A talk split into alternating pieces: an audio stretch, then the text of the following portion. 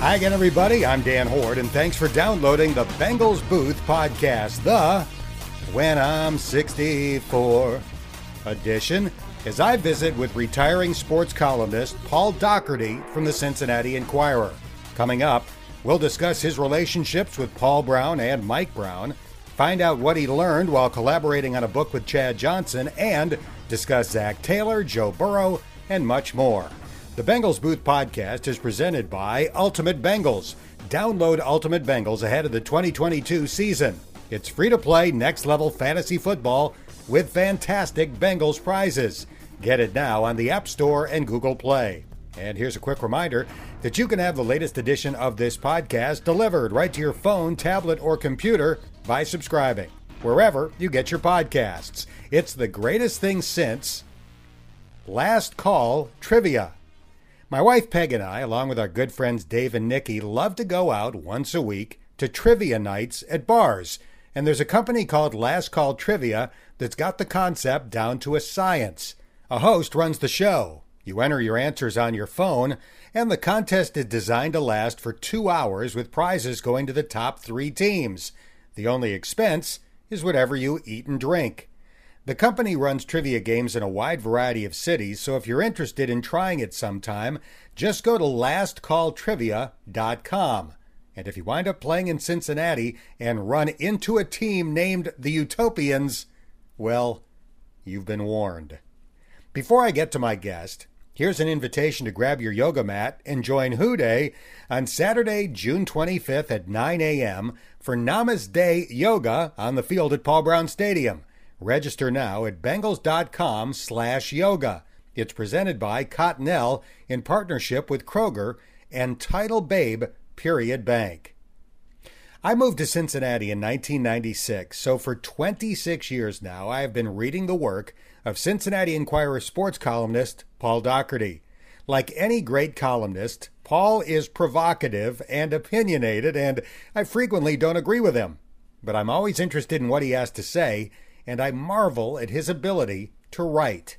This week, we talked about his career and his more than three decades of covering the Bengals. Doc, let's start with your news. You are retiring at the end of the month. You still have your fastball. Why and why now? That's a heck of a question, one that I never really had had a satisfactory answer for. I I will be 64 and a half, Dan, uh, within the past three, four years, both of my parents have passed, which got me to thinking that I, I, I I'm, I'm still healthy and I still have some time and I still have things undone that don't involve the daily grind of, of uh, inflicting my opinion on people. so it, it just seemed like it seemed like the right time is, is, all I can tell you. And I'm sure that's what, what everybody says, but it just, uh, it feels right. I appreciate that you say I, I still have my fastball. Sometimes I wonder, uh, and I didn't used to wonder. Uh, and I, I, I, always wanted to be able to to uh, call my own shot, and I, am going to be able to do that. So, um, yeah, yeah. End of end of June. You've written books, including one with Chad Johnson several years ago. Will you write more books? That's somewhat up to me and, and somewhat up to, to my agent. Um, uh, yes, is is the short answer. Um, as everybody who writes for a living, I, I, I plan on writing the great American novel. Uh, I'm not sure when, and I'm not sure about what, but I, I just I, just know I'm going to get that done, uh, you know, in my spare time. Um, but if anybody needs a book written, g- give me a shout. I, I will definitely ponder it. We just finished uh, a book on Nate Ebner. People might not know who Nate Ebner is, but Nate Ebner is a, a guy from Springfield, Ohio, who, who, has three Super Bowl rings and played for the U.S. in the 2016 Olympics uh, as a member of the rugby team. Um, fantastic story. A guy who rose from, from nothing, walked on at Ohio State, having not played high school football, ended up being a valued member of special teams, so valued that he got drafted higher than Tom Brady, by the way, a year a year later, but higher. Um, and, and uh, his first love was rugby. Had to ditch rugby to go to Ohio State. to play football. Uh, came back to rugby six years after he, uh, or after, after six years of not playing the sport, made the U.S. Olympic team in 2016. His father was a, a, a junkyard proprietor in Springfield, and one of the one of the craziest people I've ever had the pleasure of writing about. His father was murdered in the junkyard hmm. uh, by one of his uh, supposed customers who, who thought that his father had done him wrong. And when that was when Nate was 19, and the book is more about the relationship that Nate had with his dad than, than, about sports, although a big chunk of it is sports, given that he played for the Buckeyes and, and Bill Belichick and, and was an Olympian. So anyway, that's a long, long answer to a short question, Dan. That's the last book. The the, the next book is uh, is yet to be, but I'm looking forward to it. What was the most interesting thing you learned about Belichick from collaborating with Nate? Well, probably nothing that nobody else, uh, people don't already know about Bill Belichick. Nate Nate was pretty protective of Bill. Uh, Bill was totally supportive of, of Nate's Olympic effort. Um, the U.S. first game in uh, first match in the in 16 Olympics, they they broadcast on the big screen at uh, Gillette Stadium during practice, so his teammates could see Nate play. Hmm.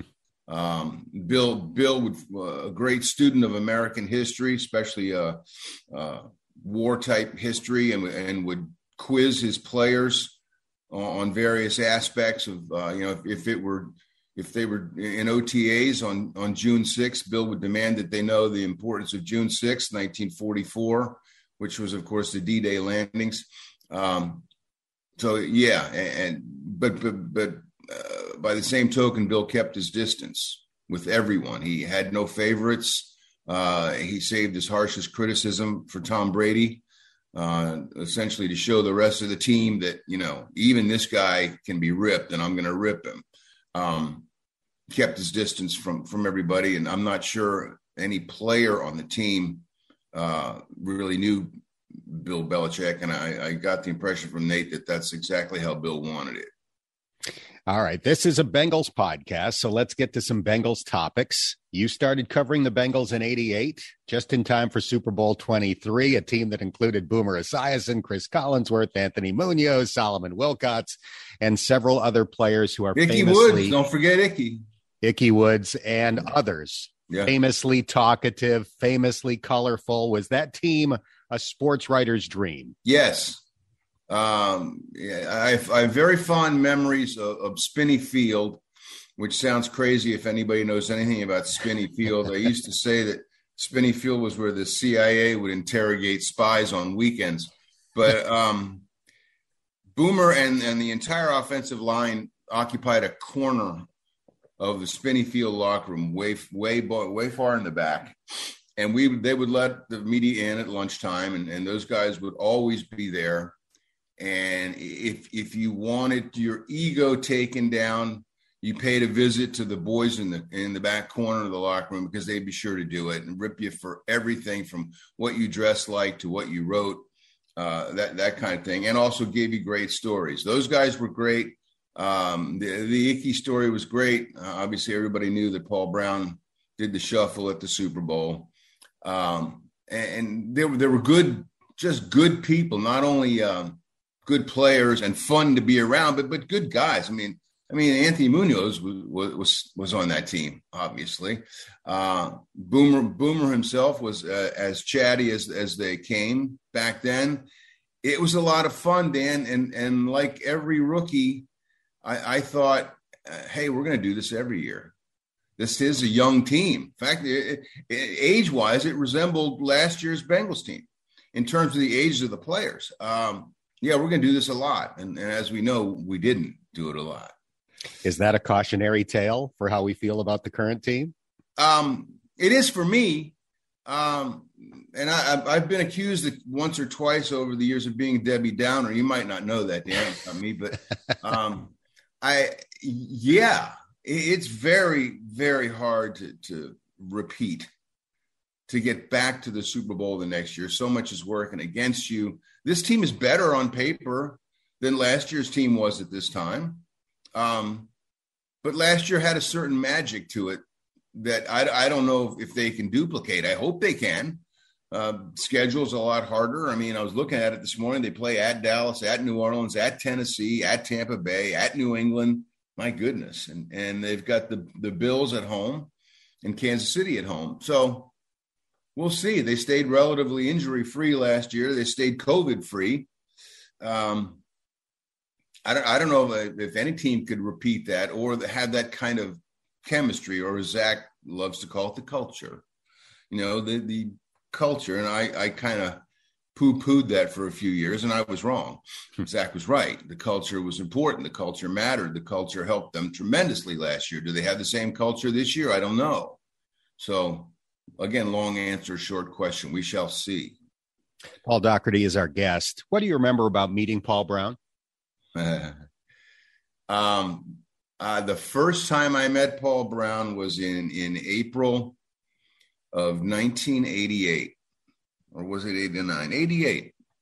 Uh, he gave me a tour of Spinney Field, and uh, understand, Dan, that before that, my job from my previous two stops along the road in Dallas and, and um, in New York was covering college football, national college football. And as such, I, I, made frequent visits to places like Oklahoma and Texas and UCLA and Ohio State, where the players, like in high school, I used to say that the, the, the players' cars were nicer than the teachers. Well, the players' car or the students' cars were nicer than the teachers. The players' cars in college were nicer than the assistant coaches. And the weight rooms were, were massive because the whole idea was to impress recruits with all this stuff, right? So with that in mind, I, I'm I'm in Cincinnati, and Paul Brown takes me into Spinney Field, and they had indoor outdoor carpeting on the floor. It was invariably kind of wet uh, for some reason. Uh, they they had those wire mesh lockers like you had in high school. So if you threw dirty socks in there that smelled, at least they could air out a little bit. And they had one 20 inch color television bolted to the back wall. And, and, PB could not get over the fact that they had a television in the locker room. He said, "I've never known a football a, a television to help a team win a football game." And I'm thinking, with my background, man, what what what have I gotten myself into here? Um, that said, I, I've been told that that that PB gave me his last interview. I don't recall that. Hmm. I don't remember what we talked about, uh, but he was always great to me. Same as Mike has always been great to me. Um, and I, I wish that I had gotten there a little earlier, you know, before he passed and, and been able to appreciate him more and, and learn more from him than I did. You once referred to Mike as charming in an exasperating sort of way. Explain why. Um, uh, yeah, that still holds true. I mean, Mike is Mike is Mike. Mike Mike will never change, and that's one one of the many things that I like about Mike. Um, yeah, uh, he never. At least I don't think I haven't asked him, and I plan to in the next couple of weeks. He never took personally the criticism, and man, I I leveled Mike over and over and over again. Never not took my never did not take my call. Never said no to an interview. When we had the interviews he was he was pleasant. Um, but on the other hand intractable for many years. Mike was mike and, and mike was going to do it his way. And if you didn't like that well he didn't really care if he never took exception to something that you wrote was there a flip side to the coin? Did he ever pay you a compliment for something you wrote? Yes, yes. Um, I, I, wrote a book about a memoir about raising my daughter Jillian, who has Down syndrome. Um, Mike read the book, unbeknownst to me. I didn't send him a copy or anything, and I got as is as is Mike's style. I got a, a two page handwritten letter back from Mike. Um, essentially saying it was a wonderful book and that he learned a lot about, um, well, obviously my family, but about raising a child with a disability and, and how much he liked the book. And I, I still have that letter. In fact, for many many years, I had it under the glass on my my uh, desk in my office here at home, and I I'd glance at it occasionally. It was a remarkable thing for him to do. What's the nastiest confrontation you ever had with a player or coach? I don't. I don't know. There aren't. There aren't many of those. Um, uh, Carl Pickens was a strange guy. I don't know if I had a nasty relationship with Carl, but he was just different. You know, I, I one year he gave me a, a, really great interview right before the season, and and I wrote a, a pretty complimentary column about him, not necessarily about football, but just about him. Um, and the next day, after we had a, probably a half an hour interview where he was very cordial and gracious, the next day he acted as if he didn't even know who I was. You know, hey Carl, how's it going? Walked right past me. I had um, Lewis Billups, the, the, the old the old cornerback who is now deceased, who who actually gave the gave up the touchdown to John Taylor in, in the Super Bowl in, in '89, threatened to kill me and I believed him. Hmm. He said, If you ever write another word about me, I will kill you. And I never wrote another word about him. uh, Mike Brim, another corner who was also deceased, um, got in my face once about I'd written a, a tongue in cheek, I thought funny, he did not, about how the Bengals were had a great win over Bye last week. They overcame all the odds and managed to beat by. And Mike took exception to that and made an example of me in, in the in the locker room in Pittsburgh one time. Um, other than that, I, I man, athletes in general, man, I just think if if if, if you write honestly about them and try to talk to them and show up after you write it, most of most of them over the years have been okay. Football, baseball, whoever. How would you describe your relationship with Sam Wyche? Hmm. Um, for the longest time, I could I could honestly say that Sam Wyche was one of the few people in the world that I didn't like. Hmm. Um, when Sam was coaching here, he tried to coach the world instead of the football team, and I made note of that on several occasions. And we got into it once after after a game in a press conference. He said, "You can't keep your mouth shut," and I shot back, "Neither can you," and it went downhill from there.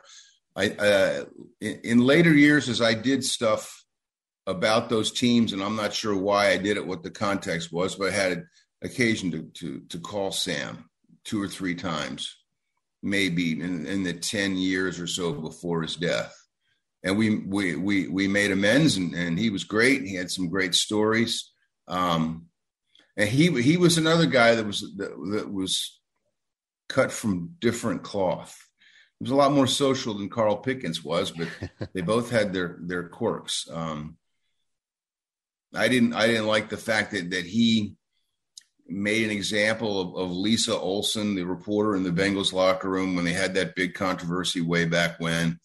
Uh, or before that, Sam had been okay with any female in the locker room just about any time. There was a woman named Melanie Hauser who wrote for the Houston Post way back in the day. And every time the Bengals would play the Oilers, Melanie would come up to Cincinnati for the week before the game and write stories. And Sam couldn't have been nicer to her and made sure she got in the locker room and was taken care of. And and all of a sudden he was anti Lisa Olson. But anyway, nobody cares about that. Sam's a good man. Um, like I said, his, his, reach occasionally exceeded his grasp. Uh, and I disagree with that. And we had some run ins, but at the end, we we made peace, and I'm I'm glad about that. The '90s were rough. You coined the expression "the lost decade."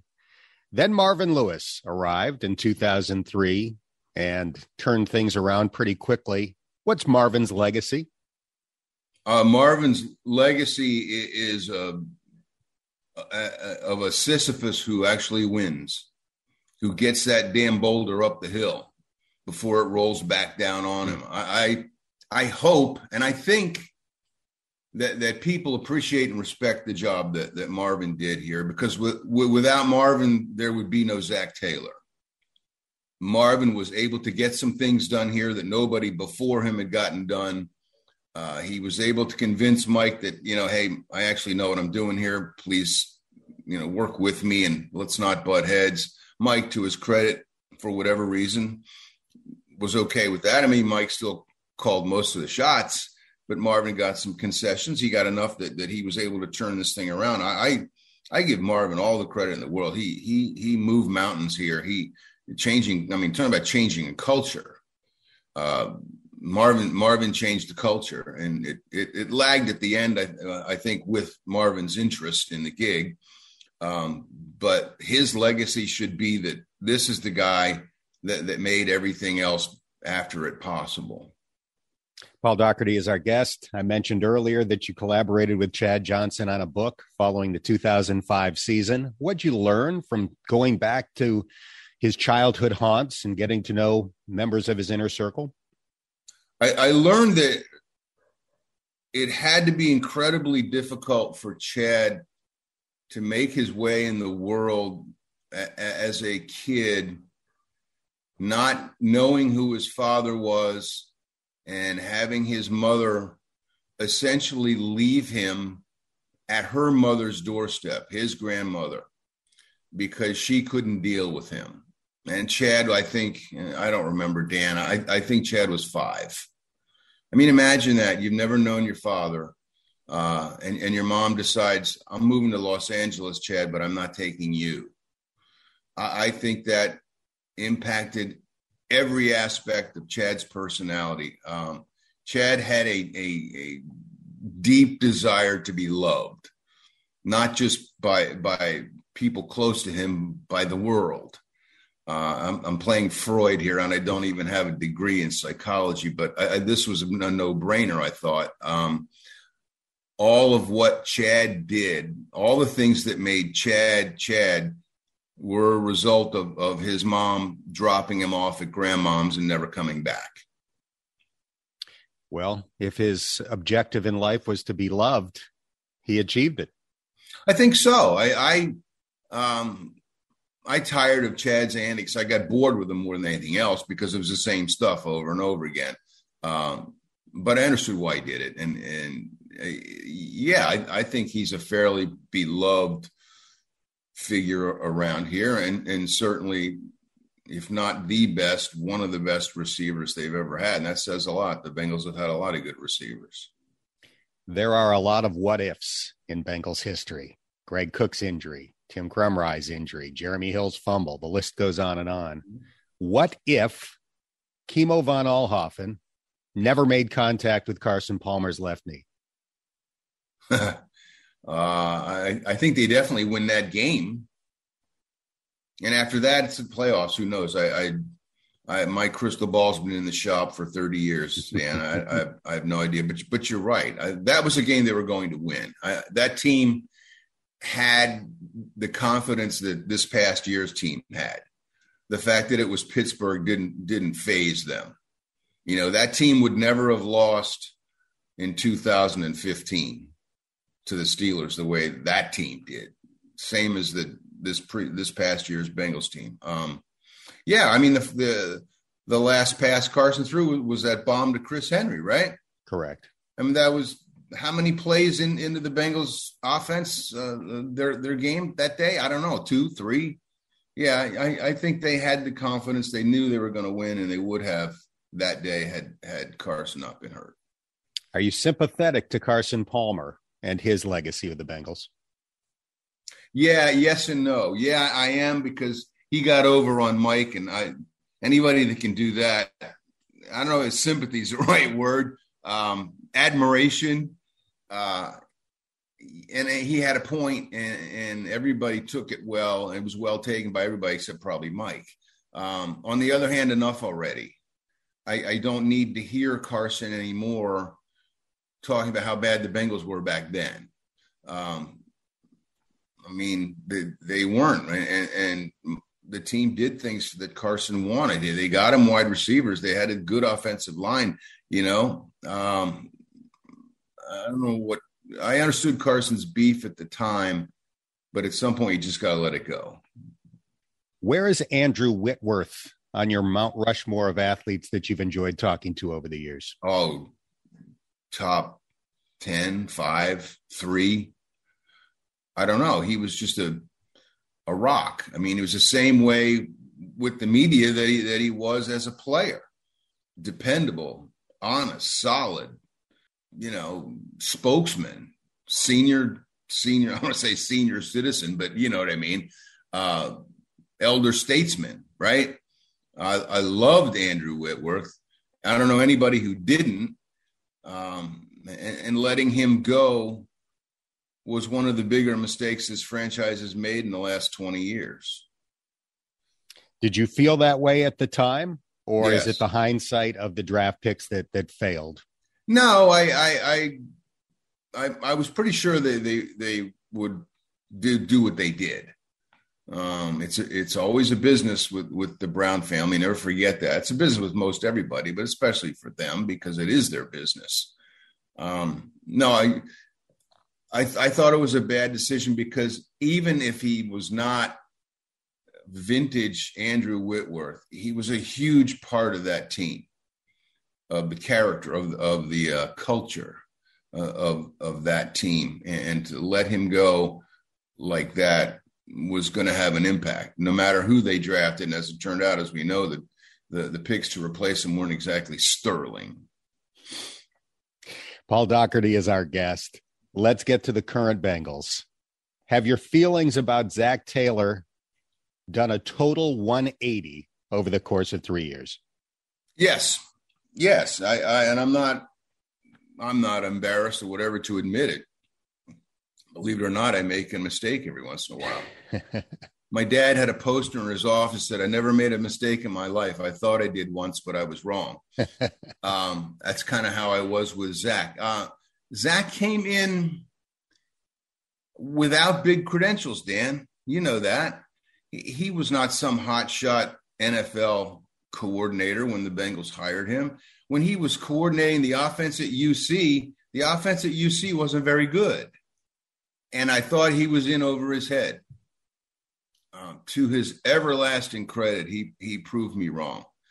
Uh, and, and, and yeah, yeah, I, I, could not have been more wrong about Zac Taylor than I than I was. He when when he talked about culture in his first year and he and into his second year, I I, I thought it was a, a cop out. I, I thought I, I I understand the importance of culture, but it's sort of a nebulous thing. If you have it, you have it. If you don't, you don't it, it, disappears as quickly as it appears, and you never can re- really pinpoint why. I mean, you can say this guy left and that guy left, and they were a big part of what we did, but okay, I, I, I don't know. Um, hard to define. And know him using that fact that you know we're not playing well right now because I'm building a culture, buying himself time with with sort of a eh, excuse in my book. But like I said, he was right. Uh, he he got the guys in there that he wanted to get in there everybody meshed. Uh, you obviously you know all this stuff. Um, everybody was cool with everybody else. They pulled for one another. They cared about one another. All the sports cliches, and it mattered. So, bravo to Zac. It certainly helps to have Joe Burrow. Of course, you refer to him as Saint Joe. Yeah. Aside from his play on the field, what has he done for this franchise? Um, legitimized it made it made it cool to be a Bengal. I've written that a few times. That that still makes me laugh. Having been here as long as I have, anybody had told me 20 years ago that it'd be cool to be a Bengal, uh, I said, "Yeah, I'm the fifth Beatle." Um, uh, yeah, and uh, he he is not only not only has his play elevated everything they do, but but his uh, rock solid belief in what Zac is doing is bringing others along, including all these offensive linemen, right? I mean, did did he rent space at the precinct to, to get all those guys there? I I don't know, or his house at least got him to his house and and preached the good word of of, of the Reverend Zac, and that uh, obviously the results speak for themselves. They they they retooled the offensive line this offseason without it didn't even seem like they were trying that hard to do it not to discredit the effort. Obviously, it took a lot of effort, but those guys signed so quickly and so easily. it, it, you know, okay, all, all, it seemed like all they were waiting for was, was somebody to ask them to play for the Bengals. And again, if you if you were around in the dark days in the lost decade of the '90s, saying something like that would, would have you committed. So yeah, he he he is the center of everything. As a sports fan, it's great when your team is great, goes to the Super Bowl, plays in the World Series, whatever. But I've made the statement that I don't think there's anything better as a sports fan than when it's completely unexpected, like it was last year for the Bengals. Right. Was that one of the more magical things that that you've seen? Oh yeah, yeah. It, it, it's up there with um, maybe the the '90 Reds wire to wire. Uh, we uh, back then we thought they had a decent team, and and we we thought that Lou Piniella would be a good manager. Nobody knew that they'd go wire to wire and, and sweep a heavily favored A's team in the World Series. Um, it's it's like first love, right, Dan? It's it's you get caught up. It's new. It's different. You get caught up in in the magic, the romance of it all. And last year certainly was was uh, magical and and romantic, no doubt. It's probably yeah. Uh, if I had to rate them, that would be number be number one. And did they go from four eleven and one to the Super Bowl? Come on. Do you have a love hate relationship with football? Yeah, yeah, I do. I um, it, it may be the, the the the best entertainment we have, and I'm not just talking sports. I'm talking everything movies, television, whatever, the melodrama, the real drama. Uh, not much on TV beats the NFL unless it's, you know, Breaking Bad or The Wire, right? Um, I, I, watch, I, I watch a lot of it. I don't think it's as good as it used to be for a few reasons, but uh, it, it's still the best. I, I, don't like the NFL's hypocrisy. I don't like the way the NFL dealt with Colin Kaepernick. Um, I don't like the way, in my opinion, the NFL seems to care about things only when it feels that if it didn't care, it would lose money. Um, the whole image thing gets me a little bit, but there's no denying that as an entertainment product, it's it's the best thing going. Got a couple minutes left before I have to wrap this up. You've had opportunities to leave over the years for various media outlets. Why did you stay? That's a great question. Uh, and this is going to sound hokey and corny and whatever. And I'm not saying it because I need to make friends because it doesn't matter anymore. um, I stayed, we stayed for primarily family reasons. I had a chance, I had two chances to to go to the LA Times in the early 90s. And I spent a lot of time out there with a real estate agent driving me all over Orange County. Um, I didn't want to raise my kids in Los Angeles. I had no desire to, to, to have them go to school out there. And that's going to sound crazy because people think I'm some flaming liberal, which I am not. And we could, that's a whole nother uh, podcast, Dan. But I didn't, I didn't want to raise them in, in Los Angeles. Uh, I, I hate traffic. I didn't want to get stuck in traffic my whole freaking life. I, I, I called Bob Verdi, who was a respected older columnist at the Chicago Tribune years ago, and I asked him, "Should I take this job?" And he said, "Let me ask you something." And I, he, I said, "Okay." He said, "Are you happy where you are?" Yeah. Are, are you making reasonable money? Yeah. Do you get to cover almost everything that that the quote unquote big guys in Los Angeles, New York, Chicago cover. I said, Yeah. He said, Do they treat you well? Yeah, most of the time. And he said, What's your problem? Hmm. And I, and, you know, that's when it hit me, along with the family stuff. That um, the only thing that I that would have made me want to move to Los Angeles to work for the Times was ego. Was to say, hey, I work for the LA Times. You don't uh, and that it didn't mean that much to me. Uh, and so we decided to stay, and, and, and what I thought back in my youth would be a three to five year deal here when I signed on in 88. I'm still here. They can't get rid of me. And now I get to walk away on my own of my own volition. So I guess it worked out. You sound a little like our mutual friend Marty Brennaman. Yes. Yeah. I, I think yeah, Marty felt the same way. And and he took far less money to hang around with the Reds than he could have gotten had he gone to Boston, for example. They wanted to hire him. I think Chicago, the Cubs at some point had a flirtation with Marty, but uh, yeah, pretty much the same. Doc, this has been fun. Thank you for making me laugh. Thank you for making me think over the years. Uh, I think you know what I, I, I, think of your work, and we are uh, definitely going to miss you on a daily basis uh, online and on a regular basis in the Enquirer. Well, thank you, Dan. I, I think you're the best. I've told you so, and I've written that as well. So I'm, I'm glad you're not leaving either. That's going to do it for this episode of the Bengals Booth Podcast presented by Ultimate Bengals. Download Ultimate Bengals ahead of the 2022 season. It's free to play, next level fantasy football with fantastic Bengals prizes. Get it now on the App Store and Google Play. And if you haven't done so already, please subscribe to this podcast. And if you have a minute, give it a rating or share a comment. That helps more Bengals fans find us. I'm Dan Hoard, and thanks for listening to the Bengals Booth podcast.